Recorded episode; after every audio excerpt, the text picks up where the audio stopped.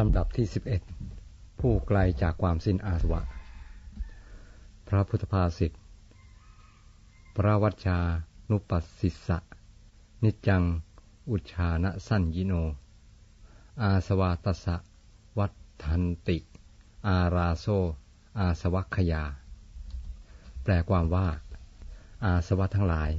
ย่อมเจริญแก่บุคคลผู้มีปกติเพ่งโทษคนอื่น ผู้คอยแต่จะยกโทษคนอื่น เขาเป็นผู้ห่างไกลจากความสิ้นอาสวะ อธิบายความ เป็นความต้องการของมนุษย์อย่างหนึ่ง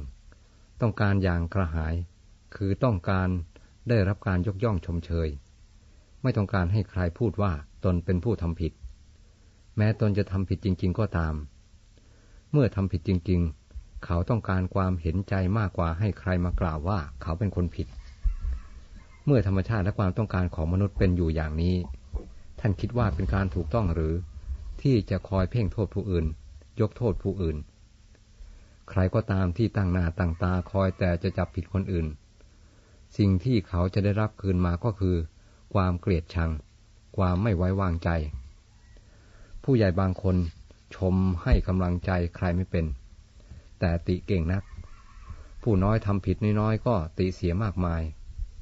ถ้าเขาทำผิดมากก็ยกมากล่าวติเสียไม่หยุดหย่อน ไม่มีที่สิ้นสุด แต่พอเขาทำดีทำชอบกลับนิ่งเฉย ผู้ใหญ่อย่างนี้ผู้น้อยไม่รักไม่เคารพทำงานใหญ่ไม่ได้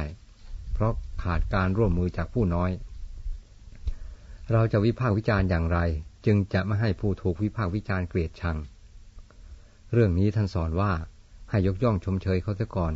แล้วจึงตำหนิภายหลัง เมื่อได้รับการยกย่องชมเชย พอชุ่มชื่นใจแล้ว แม้จะถูกติภายหลังก็ไม่สู้จะเจ็บใจหรือน้อยใจมากนัก เหมือนเราเอาของขมหยดลงไปในของหวาน แม้จะขมบ้างก็ไม่มากนัก อีกอย่างหนึ่งเมื่อจะพูดถึงความผิดของผู้อื่นต่อหน้าเขา ท่านสอนให้พูดถึงความผิดของเราบ้าง เราพูดถึงความผิดของเราเพื่อให้เขาเห็นว่า เขาไม่ได้เป็นผู้ผิดเพียงคนเดียว ความผิดที่เขาทำเราก็เคยผิดมาแล้ว เขาจะได้ไม่เสียหน้าไม่อับอาย เพราะได้รู้ว่า ในกรณีเดียวกัน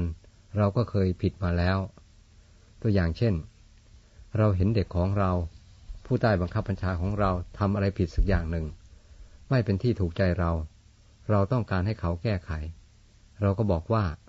ความผิดอย่างเดียวกันนี้ เราก็เคยทำผิดมาแล้วเหมือนกัน เมื่อเราอายุเท่าเขา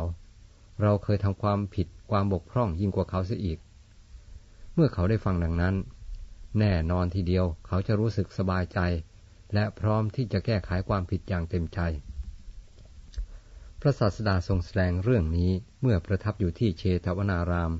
เมืองสาวัตถี ทรงปรารบพระอุชานสัญญีเถระ มีเรื่องย่อดังนี้